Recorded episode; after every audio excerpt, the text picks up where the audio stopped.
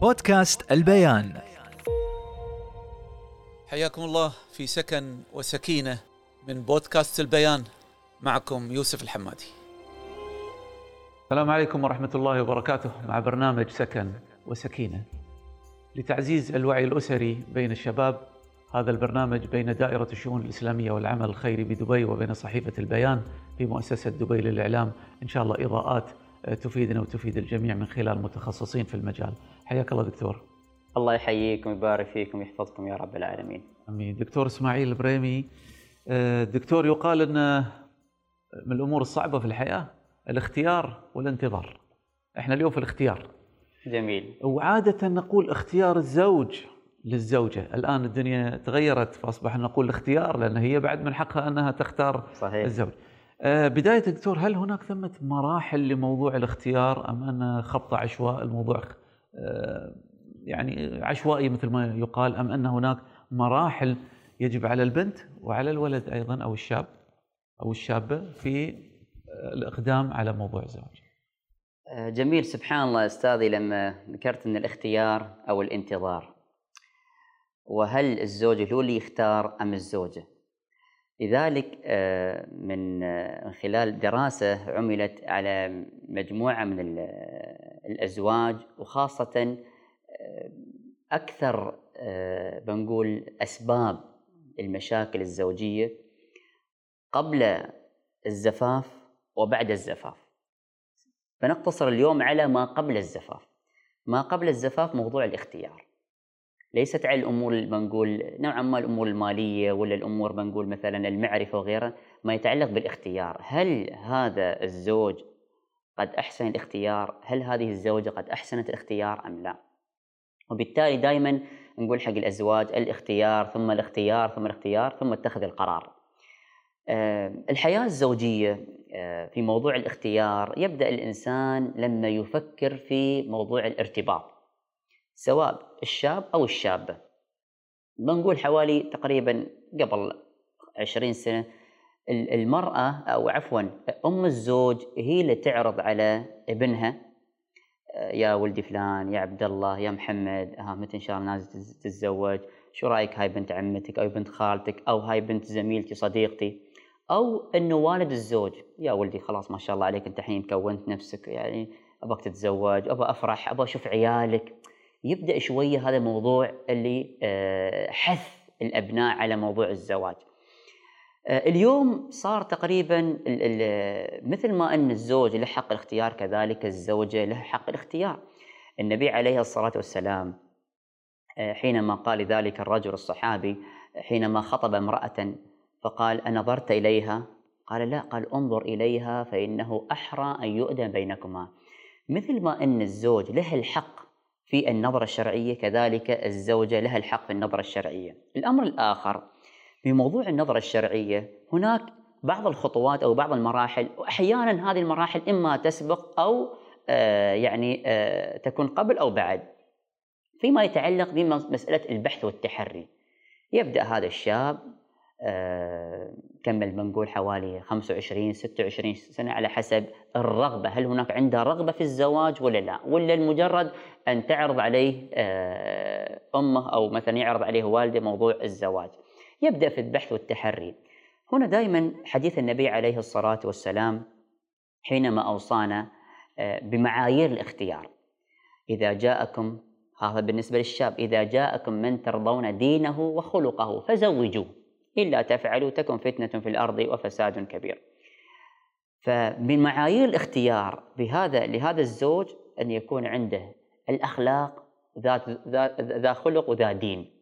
ومنهم من قال يكون يعني كذلك في معايير أخرى القوي الأمين خاصة القوي واللي عنده أمانة. إن خير من استأجرت استأجرت القوي الأمين. هذا إذا قلنا تقريبا نسبة والتناسب إذا يكون عنده على الأقل أنا واحد عنده أخلاق وما عنده دين هذا ما يصلح الزواج. الشخص الآخر عنده دين ما عنده أخلاق نسأل الله بعد من غير أخلاق هذا ما يصلح. لذلك لابد الأخلاق ذا خلق ودين. بالنسبة للفتاة كما قال عليه الصلاة والسلام تنكح المرأة لأربع لمالها لجمالها ولحسبها نسبها ولدينها. فاظفر بذات الدين تربت يداك. منهم من قسم يعني على الأقل ذات الدين 70% ذات دين وشوية من الجمال. ومن الحسب والنسب وذات مال لأن هاي الأمور الثلاثة المال ما يبقى قد يفنى. كذلك الجمال ليس الجمال كما في بداية يكون. وكذلك الحسب والنسب أمور زوالة. يعني ما تبقى هاي الأمور كما هي على حالها في البداية. دائما لما موضوع الاختيار لما يأتي هذا الشاب وينظر لهذه الفتاة. خلاص الآن تصورت مثلا عند النظرة أن اختم الاختيار على إحدى الأخوات وسيحدد موعد للنظرة الشرعية. طبعا يذهب ودائما أنصح الأزواج أن النظرة الشرعية لابد يعني نشجع أبنائنا وبناتنا على موضوع النظرة الشرعية. حتى ولو كان ليس مرة واحدة مرتين ثلاث يصير هناك نوع من التعارف. على سبيل المثال يعني بعض الناس يقول لك والله لما يصير نظرة شرعية خلاص حددنا موعد النظرة الشرعية. فتجلس الفتاة ويجلس الشاب وكل واحد ينظر الثاني خمس دقائق وكل واحد يصير في حالة. أنا عندي وجهة نظر وتحفظ على بعض الأمور. لابد أنا الآن لما أشتري سلعة معينة هاي السلعة بتتم معي يمكن سنتين أو ثلاث أربع. طيب تسأل عن مواصفات هذه السلعة تنظر لأمور معينة في هذه السلعة. فما بالك في الزواج؟ الزواج كما قال جل وعلا وأخذنا منكم ميثاقا غليظا. هو عقد زواج مؤبد وليس مؤقت فهذه الزوجة بتتم معك طول العمر طول حياتك فلا بد أن أسأل أمور كثيرة في النظرة الشرعية وأنصح دائما يعني جلوس ال ال الأشخاص اللي ممكن يساعدون الزوجين على موضوع الحوار في النظرة الشرعية. دكتور في وقفة هنا في موضوع جميل. النظرة الشرعية. البنت العذراء في خدرها نعم عندها موضوع الاستحياء. جميل. وبعضهم يرفضون من البداية لأن في هذه قضية النظرة الشرعية وبتدخل المجلس أو الصالة وبيشوفها. من الأصل هنا موضوع الاستحياء عندها عائق كبير. يعني موضوع الاستحياء دكتور. صحيح يعني البنت عفوا البنت فيها نوع من الاستحياء وغير ذلك لذلك أنا أنصح شخص من أهل الفطنة وأهل الحكمة من قريبات البنت. يعني مثلا نقول من محارمها الرجال. يعني أبوها أخوها عمها خالها ولد أخوها يكون يعني رجل ناضج فاهم يمهد موضوع الحوار في النظرة الشرعية. حتى ما يكون هناك يعني صحيح الاستحياء مطلوب الكلام على استحياء طيب أما ما ينظر هذا الشاب ما استطاع أن يعني يؤدي موضوع النظرة الشرعية المقصود من النظرة الشرعية مجرد صار نظرة إليها وخلاص كل واحد راح في حاله وبعدين يقول لا أنا ما عندي قرار في هذا الجانب. نفس الشيء بالنسبة للزوج. حتى بعض الرجال عندهم نوع من الاستحياء يقول تعال ما أعرف البنت غريبة علي أول مرة أنا أشوفها. فيكون من محارم هذا الزوج والدته أخته الكبيرة عمته خالته آه، بنت اخته بنت اخوه من يعني عندهم حكمة فيستطيع أن يمهد انه تعال أسألها. آه، هناك في بعض الأسئلة. من ضمن الأسئلة موضوع ما مفهومك موضوع الزواج؟ آه، يعني كيف عطني خبرني عن حياتك اليومية؟ شو أعمالك التطوعية؟ خبرني عن حياتك عن شخصيتك. شو تحب؟ شو اللي ما تحب؟ من بعض الأمور المتعلقه بموضوع الزواج. حتى يصير هناك أخذ وعطى بينهم. هني من خلال الكلمات من خلال النظرة يعني ينظر لهذه الفتاة هي تنظر لهذا الشاب. الآن صحيح لما ينظر الشاب للفتاة الوجه والكفين الوجه ما يدل على الجمال والكف ما يدل على يعني منهم من الفقهاء من قال على خصوبة البدن. نفس الشيء الآن الفتاة تنظر لهذا الشاب. تشوف الريال في نوع من الوسامة، الريال يعني جميل، ريال أنيق مرتب، تنظر لملابسه، تنظر ل هاي كلها تنم على القبول واتخاذ القرار في موضوع الحياة الزوجية. حتى في في النظرة الشرعية من خلال الكلمات، الألفاظ، نبرة الصوت، الاستحياء، كلها تعطي تعطي مؤشرات. بعد ما تصير النظرة الشرعية يعني فترة يعني على حسب ظروف الزوجين وعلى حسب ما آه، كانت الأمور مناسبة بعد ذلك يأتي الزوج يمكن يسأل خواته شو رأيكم في الفتاة مع البنات كيف صديق آه، مع صديقاتها مع زميلاتها مع أخواتها اسألوا عن البيت نفسه عن علاقتها مع الوالدين. آه، عندك كذلك الفتاة تسأل أخوانها أبوها ابغيكم تسألوني عن الشاب في بيئة عمله في هواياته في سلمك الله دراسته زملائه كيف طبيعته كيف ألفاظه. ثم بعد ذلك خلاص لما يقع الاختيار يبدأ ويستخير الله عز وجل في موضوع هذا الزواج. إحنا دكتور في الأمثال الأخيرة وعندي سؤالين سريعين. جميل. السؤال الأول البنت اللي تبغي شخص شاب. نعم. والأهل رافضين وهي تقول ما أبغي إلا هذا أو ما راح أتزوج.